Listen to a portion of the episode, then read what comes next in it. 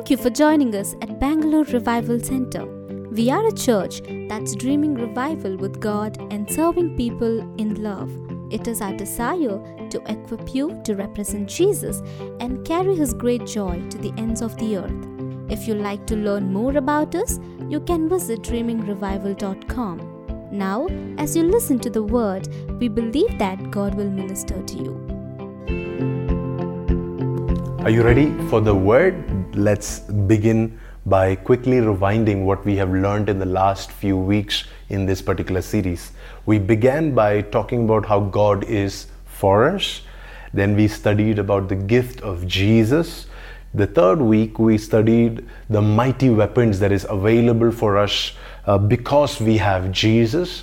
And last weekend, we were studying about how the devil is disarmed and how we can make sure that the devil continues to stay disarmed. Now, we're going to continue from verse 34.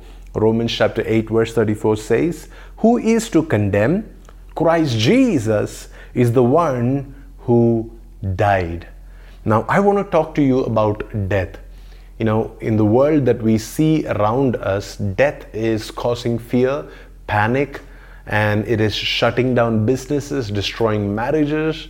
Uh, you know, it's almost causing the entire world to come to a halt because everybody is afraid of death. Now, the world looks at death as a very negative thing, as a loss, as something that we miss out on if somebody dies. And, and that's true in a sense, because death is loss. Physically speaking, death is loss. But that is where the death of Jesus stands different to all the other deaths that we see around us. The death of Jesus was the only death which is completely and a hundred percent a victory and not a loss. It was not a defeat, it was something that brought victory to all of humanity. So let's meditate upon that.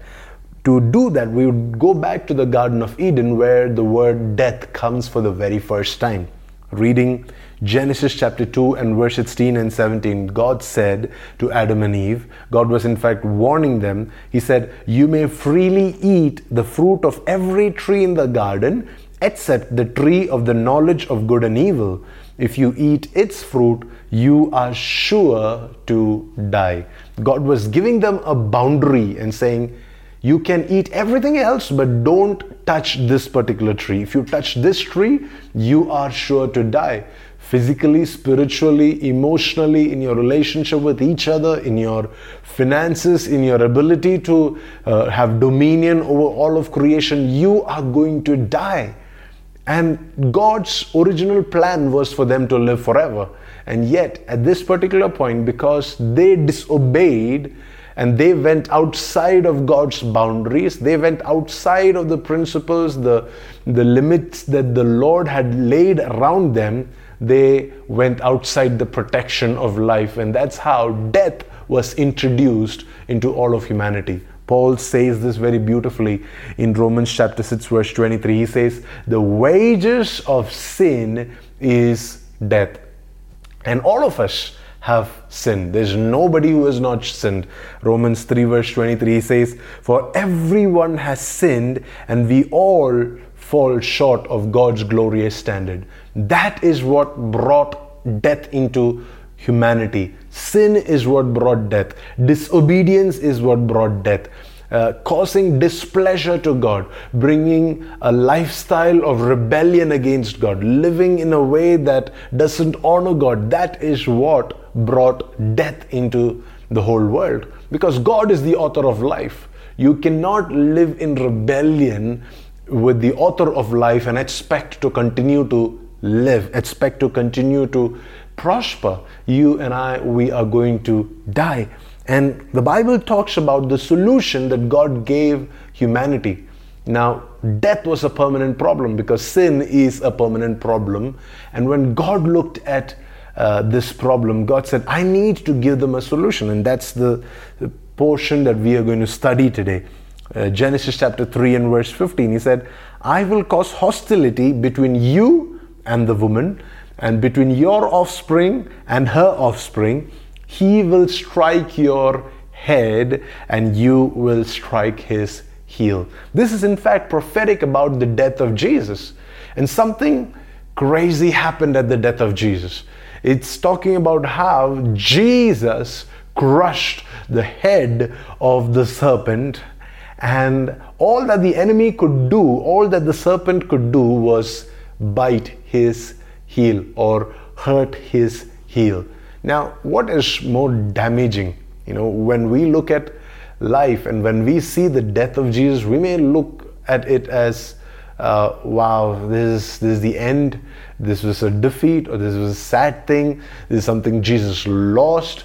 How cool would it have been if Jesus would have remained alive all throughout eternity, all throughout, uh, you know, the history of humanity?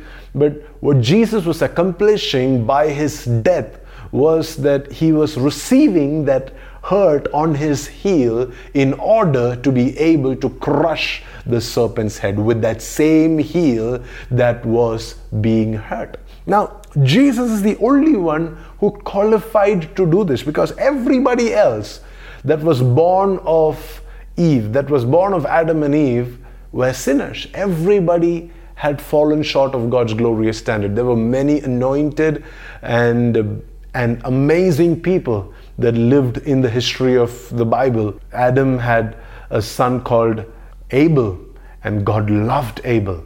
After Abel came Enoch, uh, much later, and Enoch walked with God, and God loved him because of his desire for God's presence. And after that came Noah. God enjoyed Noah's fellowship. And after Noah came Abraham and Job and so many great men and women of God that walked with God, that loved God, that served God, feared God. And still, in all of them, there was this essence of sin. So none of them could actually fulfill the prophecy in Genesis chapter 3 and verse 15. And so that is why God sent his only begotten Son. And he sent him in such a way that he will come when he is born into the world, he will be born pure and holy. Let's read of this scripture Luke chapter 1 and verse 35. You remember what I said initially that it was not death, but it was sin which was the real problem. Sin is what caused death. Now, here is somebody being born, and he is being born without sin. Luke chapter 1, verse 35. The angel came to Mary and he uh, told Mary, The Holy Spirit will come upon you, and the power of the Most High will overshadow you. So the baby to be born will be holy, and he will be called the Son of God. This is prophetic about Jesus' birth. And he says that this baby that is going to be born in your womb, he's not going to be born because of a human relationship. Because if he is going to be born of a human relationship, it will carry the genes and the sin of human lineage and again like everybody else will not be able to redeem the whole world from sin and so the, this baby that is going to be born this baby is going to be conceived of the holy spirit and this child is going to be holy from the moment it is conceived and he says and he will be called the Son of God, capital S, Son, which means he was also God. And throughout his life, the Bible talks about how he lived his life in the first 12 years, in the first 30 years, till the day that he died in the 33rd year of his life. First Peter chapter 2 and verse 22. It says, He never sinned, nor ever deceived anyone. In fact, this was prophesied of him in Isaiah 53. And Peter, who had witnessed Jesus' life, he is writing a memoir and he's saying he never sinned. This Jesus that was conceived by the Holy Spirit and lived a pure life, he never sinned and he never deceived anyone. Now, let me tell you Jesus' testimony about himself. What is Jesus saying about his own life? Let's read that. John chapter 8 and verse 29. And the one who sent me is with me. He has not deserted me, for I always do what pleases him. Jesus is talking about his relationship with the Father, and he says that he always does what pleases the Father. This is the definition of sin. Sin is not about us not drinking particular substance and not smoking particular things and doing the kind of things that the world defines as bad behavior. Sin is living a life that is not conscious of pleasing the Father. Jesus, he lived in a way that he wanted to please the Father at all times. Now, if you have to inspect your life, and if I have to inspect my life just in the last one week, I know that I have not lived 100% desiring to please God. I wanted to please myself. I wanted to please the people around me. I wanted to have my ends meet and you know my uh, dreams and my goals and my ambitions come to pass. And we have not always lived with the desire to please God, to please the Father in heaven. And that's how Jesus lived. Always, not in the high moments of his life when he had a conference and the Holy Spirit came in great power. No, all the time, always he lived with his desire to please him. Not just with the desire, but he actually lived like that. The desire transpired and became actions that pleased the Father. Now let's go to Hebrews chapter 4, verse 15. This is another testimony about the entire life of Jesus, how he was tempted. It says, This high priest of ours, Jesus, he understands our weaknesses, for he faced all of the same testings that we do, and yet he did not sin. Jesus faced testings, Jesus faced temptations. In Luke chapter 4, it's described in detail how Jesus was tempted. Throughout his life on earth, he was tempted, tested, tried by so many different people and circumstances. And eh, sometimes people would come and say, Hey, just prove to us that you are the Son of God. Just give us a sign and we'll believe in you. And the devil tried all his schemes and every trap that he could throw at Jesus. He tried it. And the Bible says, and yet he did not sin. Going further, towards the end of Jesus' life here on earth, we, we read about how the person that condemned Jesus to death, what did he say? Let's read about that. Luke chapter 23 and verse 13.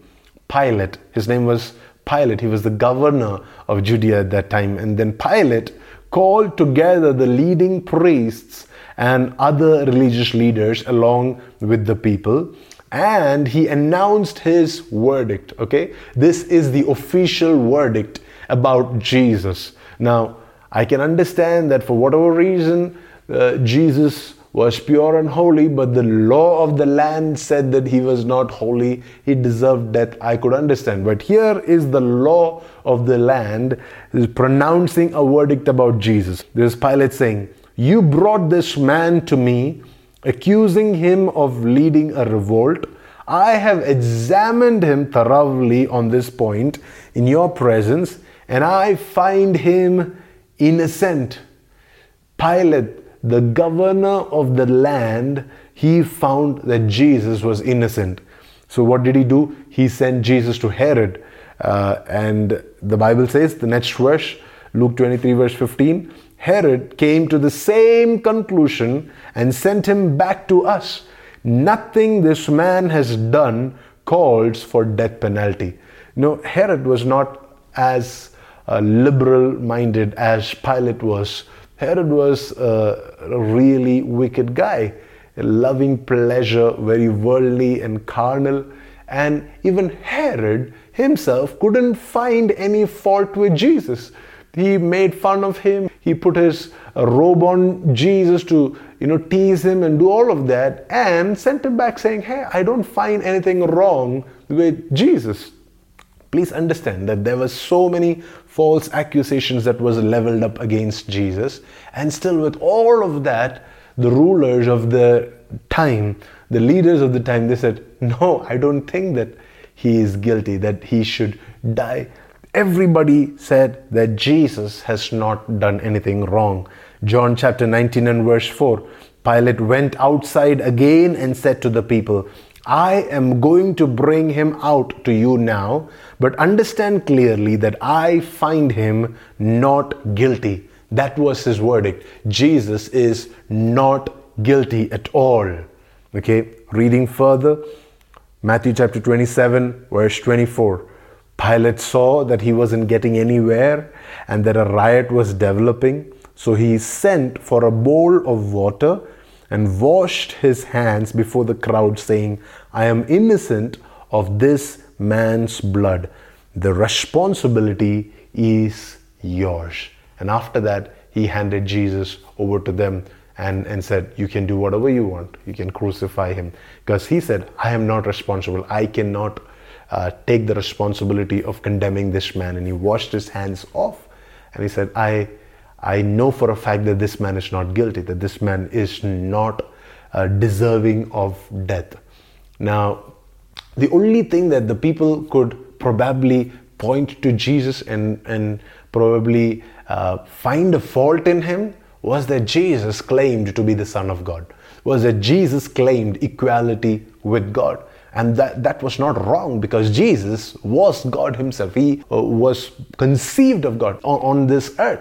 But it was not on this earth that he was born. It was just his human incarnation. The Bible says that Jesus existed from the very beginning. When God the Father made all heaven and earth, it was through Jesus that everything was made. So Jesus was there right from the beginning. And God the Father and God the Son, Jesus, and God the Holy Spirit made everything that was there in community, in in union with each other. They have always been one. And, and that is why Jesus could claim equality with God, and that was not sin. That is the only thing that they proved as a charge against him. And they said, We have to kill Jesus. And in all of this, let me read another scripture. I hope that you're taking notes of these scriptures. Uh, 1 John chapter 3 and verse 5 and you know that Jesus came to take away our sins and that there is no sin in him. This Jesus, he because he came to take away our sin, he couldn't be a person who was also equally sinful. He had to be somebody that would not sin, would not touch sin, would not taste sin at all. And the Bible says that he came to take away our sin and that there is no sin in him at all. Second Corinthians chapter 5 and verse 21. For God made Christ, who never sinned, to be the offering for our sin, so that we could be made right with God through Christ. When Jesus died on the cross, when Jesus was condemned to die, he was not condemned to die for his own sin. Throughout scriptures, we see this that he did not die for himself, he died for us. His death was an offering for our sin because there was no sin in him. But all of humanity has sinned. All of humanity has fallen short of God's glory. All of humanity deserves death. And here is this one person in all of human history that doesn't deserve death and yet is being condemned to die by the ones that do deserve to death. And the Bible reveals the mystery and he says, Hey, he did not die for himself, he did not die for his own sins, he died for your sins and my sins. Our sins deserved death and he took that punishment. He he sacrificed himself as an offering for our sin. Why? Because the wages of sin is death. If we have to escape eternal death, if we have to escape eternal punishment, if we have to escape eternal fire, then we have to receive this Jesus into our life. Says when we experience this Jesus, when we welcome this Jesus into our life, that we can that we can be made right with God because of Jesus. That is what Jesus did. How could Jesus do that? He could do that because he did not sin. Now, that is why I said that the death of Jesus was different from the death of anybody else that lived on this planet. When somebody dies, it may be a loss, it may be a defeat. But when Jesus died, that was victory. That was not loss. That was profit for all of humanity. That is why I have titled this morning's word as victory in death. This morning, we can experience this more than conquerors spirit. We can be more than conquerors. We can experience victory in every dimension of life because Jesus, who did not deserve to die, he died on our behalf. Jesus, who did not have sin, Jesus, who did not have any reasons to be defeated, got defeated on the cross. He, he laid down his life on the cross so that we can be more than conquerors. The Bible says in 1 Peter chapter 1 and verse 18 and 19, couple of scriptures that is worth memorizing. The Bible says, For you know that God paid a ransom to save you from the empty life that you inherited from your ancestors. And it was not paid with mere gold or silver, which lose their value. It was the precious blood of Christ, the sinless, spotless Lamb of God. This offering that we are talking about, that was uh, given so that we can live, so that we don't have to die like Jesus died, so that we don't have to be disconnected from God, so that we don't have to live our lives in shame and condemnation. This offering was not paid by gold or silver because everything loses value. You know, we're living in a day and a time when uh, the markets are crashing the things that we thought are the most valuable, it will never lose its value, are now losing value. And nobody wants those things anymore. And people are all running after things that, that are going to save their life, that are going to protect them from death. And here is the assurance given that it is not gold or silver that is going to protect you. It says it is the precious blood of Jesus Christ, the sinless, spotless Lamb of God. That is the blood with which we were purchased. That is the blood that was given as an offering on our behalf. Now, this morning, as I'm talking to you, some of you will look at this and say, No, all of this is nonsense. All of this is useless. This is not something that I want to subscribe to. This is not a thought pattern or belief system that I agree with. And I understand where you come from.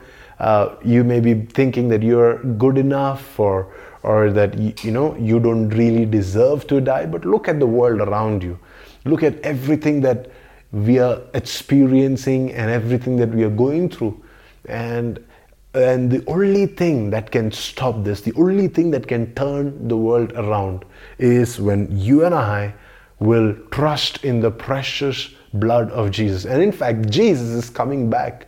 And when he does come back, he is going to establish his kingdom all over the world in literal physical form. And the Bible talks about that world and he says there is going to be no sickness then, there is going to be no death, there is going to be no pain, there is going to be no sorrow, and we will rule and reign with Him for eternity. And for us to experience that, we have to be washed with this precious blood of Christ, the sinless, spotless uh, Lamb of God, the sinless, spotless blood of Jesus. That is what will cleanse us. Paul talks about how we can view the death of Jesus. You know, we can see it as a victory or we can see it as defeat. 1 Corinthians chapter 1 and verse 22 says, It is foolish to the Jews who ask for signs from heaven, and it is foolish to the Greeks who seek human wisdom. You know, Jews were the ones that were saying, Hey, something miraculous should happen now. When Jesus was hanging on the cross, they actually came and said to him, Hey, try to get off the cross and then we will believe in you. And for Greeks, for the ones that were not Jews, they, they were like, hey, um, this doesn't make sense. This is not logical. This is not rational. They were seeking human wisdom. It didn't make sense to them that Jesus dying on the cross can help uh, save me from my sin. You know, that, that doesn't make any sense. That's not how the world's economy works. That's not how the world's uh, system of law and justice work. If, if you sin, you die, not somebody else. And, and so it didn't make sense to both of them. Where it says, Uh, so when we preach that Christ was crucified, the Jews are offended and the Gentiles say it's all nonsense. Uh, the Jews think that, you know, man, you guys are um, hurting our religious sentiments. And the, and the Gentiles, they're like, you know, this is just pure nonsense. But verse 24, it says, But to those that are called by God to salvation, they may be both Jews or Gentiles, Christ is the power of God and the wisdom of God. Now, that is what I believe is happening to some of you that are watching me this morning. I know that many people would have gotten offended by what I shared. Many people would have called it nonsense and tuned off. But there are a few of you who are looking at this and is saying, hey, hey, this makes sense. And I need this. I need to put my trust in this Jesus. I need redemption for my sins. I need forgiveness for my sins. I need a fresh start. I need a new beginning in my life. I need to get rid of the pain and the challenges and all the things that, that I have done to hurt others and all the hurts that I have experienced. I want to get rid of that in my life. But to those that are called by God to salvation, it may be Jew or a Gentile, Christ is the power and the wisdom of God. This morning, as you're listening to me, the power of God is flowing through this video. The power of God is flowing through this audio. Wherever you are listening or watching, the power of God is going to touch your body, it is going to touch your mind, it is going to touch your spirit, and it is going to release heavenly wisdom. Things that didn't make sense to you, things that you didn't understand till now, will automatically begin to make sense to you right now. If you will just yield to this power, if you will just yield to this grace, you are going to experience this awesome power and this awesome wisdom that is going to just come upon you and give you new revelations, new understanding. And your eyes are going to open up to see spiritual realities. You're going to start seeing things from God's perspective. You're going to become spiritually alive this morning. You are going to be transformed if you are going to put your faith in Jesus. You have three options. You can either be offended by what I'm sharing, or you can just ignore what I'm sharing, or you can believe that what I'm sharing is for you. And if you're believing that with us, make sure to write to us in the comments or take our email IDs and just write to us. It'll come on your screen. Just let us know where you're watching from. And we would love to take you through this journey of knowing and walking with Jesus because He is the power of God available for you and He is the wisdom of God. Now, how can we experience this power and wisdom? Let me give you three tips before I finish today. Romans chapter 6 and verse 3. There is an invitation for you and me to join in the death of Jesus. There are three ways in which we can do it. The first thing is this Have you forgotten when we were joined with Christ Jesus in baptism, we joined him in his death? The first way, the first tip, the first entry point to be able to experience what Jesus accomplished for us on the cross is for us to get baptized. The Bible talks about how when we get baptized in water, we are in fact joining Jesus in his death. Do you want to be part of what Jesus accomplished for you? Then you do not have to die physically on the cross, but you do have to get baptized. Go find a church, go find a friend that can help you. If you're in Bangalore or around us, write to us and we would love to help you do this.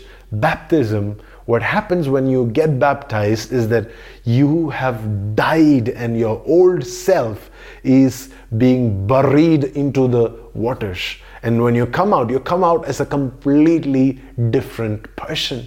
And, and there is a process of regeneration that happens. You know, when a child is conceived in the mother's womb, for the first nine months, the child remains in fluid, in water, in, in uh, uh, liquid atmosphere.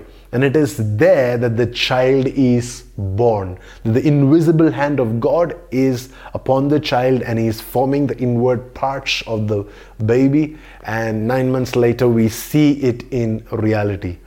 And the same way, when you get baptized, when you go into the water, you are being reformed. The hand of God is coming into the same waters, and your spiritual life is being reformed, and you're going to come out with a new life. So, the first thing that you need to do to acknowledge the death of Jesus in your life is for you to get baptized wherever you are. You may be a Christian for a long time, you may have been sprinkle baptized or forced baptized or adult baptized, but if you did not truly believe in Jesus till now, if you did not really put your faith in Jesus till now, then that baptism is not valid.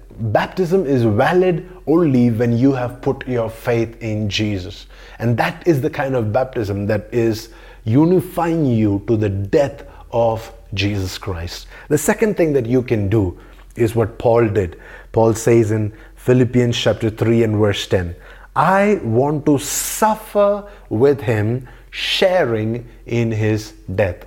Paul was talking about a lifestyle of living for Jesus. He says, For me to live is Christ and to die is gain. A lifestyle of daily dying, daily sacrificing, daily suffering, sometimes physically, sometimes emotionally, sometimes relationally, sometimes financially, things that I have to give up on, things that I have to sacrifice so that I can live for Jesus, so that I can live to please Him. Like Jesus lived to please the Father, you and I have to live to please Jesus. And in this journey, there are things that we may have to give up on. There are things that we may have to sacrifice on. And Paul says, that is how I want to live. I want to live a life of perpetual sacrifice. I want to suffer with him and sharing in his death. In Romans chapter 8 and verse 17, um, we're going to read the third way.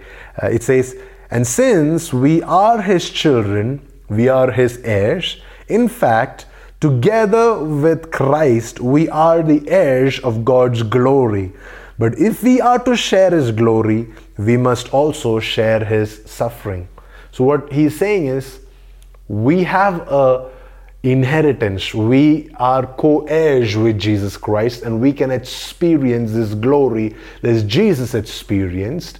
And if we have to experience that, we have to be willing to experience the sufferings that he experienced. What was the suffering that he experienced? Not just physical suffering. There were several temptations that he had to withstand, several things that he had to say no to. And that is the kind of suffering that we have to go through. And we have to say no to the temptations, no to the, uh, the invitation that the world gives us. And the Bible says when we do that, we will be partakers of his glory.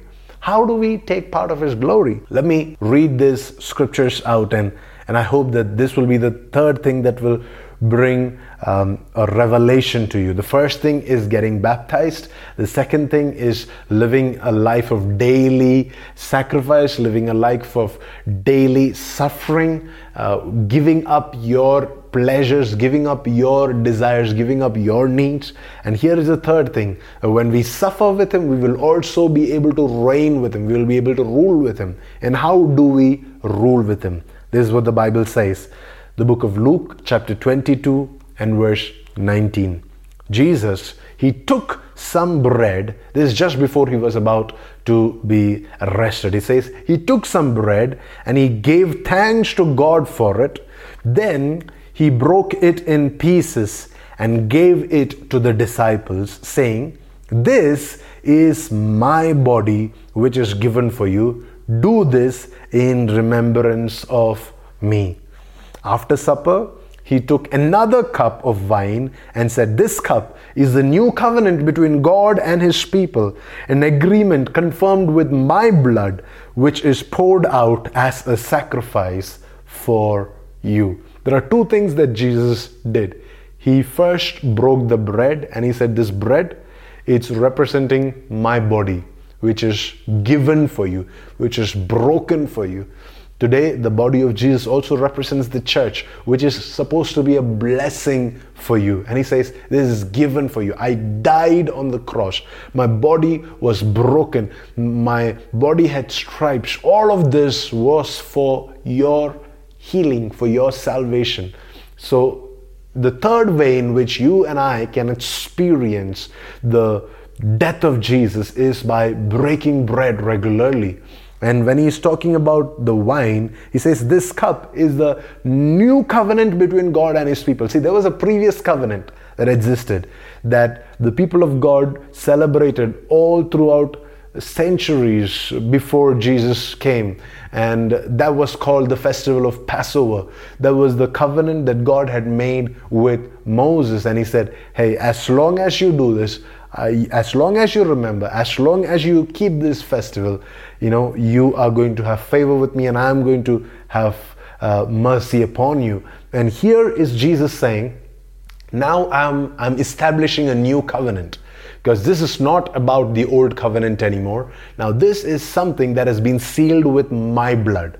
This is not a temporary covenant. The other other covenant, every year they had to kill animals. Every year they had to shed blood. But this was a permanent solution once and for all. What Jesus did for us, and He says this is a new covenant that is being confirmed right now between heaven and earth. This cup it represents that new covenant and it is confirmed with my blood which is poured out as a sacrifice for you if you read the later verses, it says, Luke chapter 22, verse 29, he is explaining the benefits of taking the bread and the wine.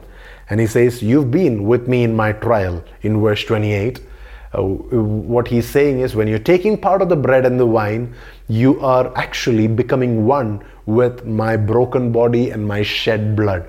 You have become one. You have unified yourself with my death and now, because you have gone through the suffering in your heart, in your mind, when you've remembered what I have gone through, because you have gone through all of that, verse 29 he says, Just as my Father has granted me a kingdom, I now grant you the right Verse 30 says, I grant you the right to eat and drink at my table in my kingdom, and you will sit on thrones judging the 12 tribes of Israel. Jesus was specifically speaking to the 12 disciples, and he's saying, You guys, you're going to rule over the 12 tribes of Israel. And today he is speaking to us, all those that are still taking this bread and wine and are willing to become one with the death, with the body and the blood of Jesus. Jesus is looking at us and he's saying, The same right that my Father gave me when I died on the cross, the same kingdom that I received, that the Father granted me, I now give you the right to eat and drink at my table in my kingdom. And as a result of that, you are going to rule, you're going to judge, you're going to have dominion in the world around you. Now, we are living in a world where, you know, this pandemic seems to have the ultimate dominion. But let me tell you, when we experience what Jesus has accomplished for us, on the cross by taking part of the bread and the wine, by coming in union with what Jesus declared for us on the cross, what Jesus uh, purchased for us on the cross through his blood and through his body. I'm telling you, we are not just experiencing his suffering, but we are also, because of his suffering, we are also experiencing the glory that he is giving us. What is his glory? This open invitation to come and eat at his table in his kingdom. And his kingdom is already here on the earth. And it is our job and our responsibility to declare and to unleash his dominion in the world around us. And when we take part of the bread and the wine, one thing that we are declaring to ourselves and the world around us is that the kingdom of God is here and we are the ones that are going to rule. We are the ones that are going to speak, and things are going to shift and things are going to change. That is the power of communion. The next, the next, and the last scripture for today is from Psalm 23 and verse 5. Uh, this is the Psalm of David, and he says like this You prepare a feast for me in the presence of my enemies. You honor me by anointing my head with oil, and my cup it overflows with blessings. You, you see the feast that is for eating and the cup that is for drinking. And he says, Hey, this is what God is doing for me in this season. He is preparing a feast for me in the presence of my enemies. I may be surrounded by pandemics. I may be surrounded by enemies. I may be surrounded by things that uh, don't like me, things that is looking like, you know, my end is near, the world's end is near, and community end is near. And yet, in the presence of all of this, my God, my shepherd, my father, he has prepared a feast for me in the midst of all of it. And this feast is going to lead me into a place where I am going to be anointed on my head with fresh oil. This anointing is going to protect me. This anointing is going to guard me. This anointing is going to keep me safe. And it says that my cup it overflows with blessings. I will have no lack. I will have no need. I may be surrounded by enemies, but this is my portion. Because I'm sitting at His table, because I am eating at his table because I am in His kingdom. I'm not in the kingdom of this world. I'm not ruled and governed by the systems and the patterns of this world. I live by the kingdom standards of heaven. And because of that, I have the grace to rule over my enemies in the world around me. So, three things, let me just rewind them once again. Three ways in which you can become one with the death of Jesus. The first thing, make sure to get baptized. The second thing, make sure to live a daily life of uh, building an altar and laying yourself down on the altar, just dying to yourself, sharing in the death of Jesus, like Paul says in uh, Philippians chapter 3. And the third thing is to take part in the communion. Because when you take part in communion, you're not just remembering the death and, and the sufferings of Jesus, you are also declaring to the world around you that now you are seated in a place of honor. Now you are seated in a place of dominion. Now you are seated in a place of authority.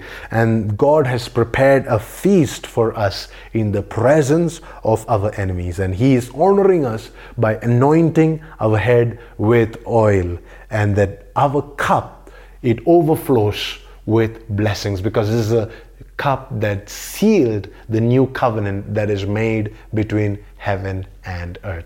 I pray that this will become a revelation to you wherever you are. Just join with me and let's pray. Father, may your wisdom, may your power be released to your children. Lord, help us to truly experience the fullness of the victory that you have won for us on the cross. You did not deserve to die. You never committed a sin, and yet they condemned you to sin. And it was not for your sake that you died, you died for my sake. Uh, you died to redeem me, to take away all my sins, to be an offering for my sins, God.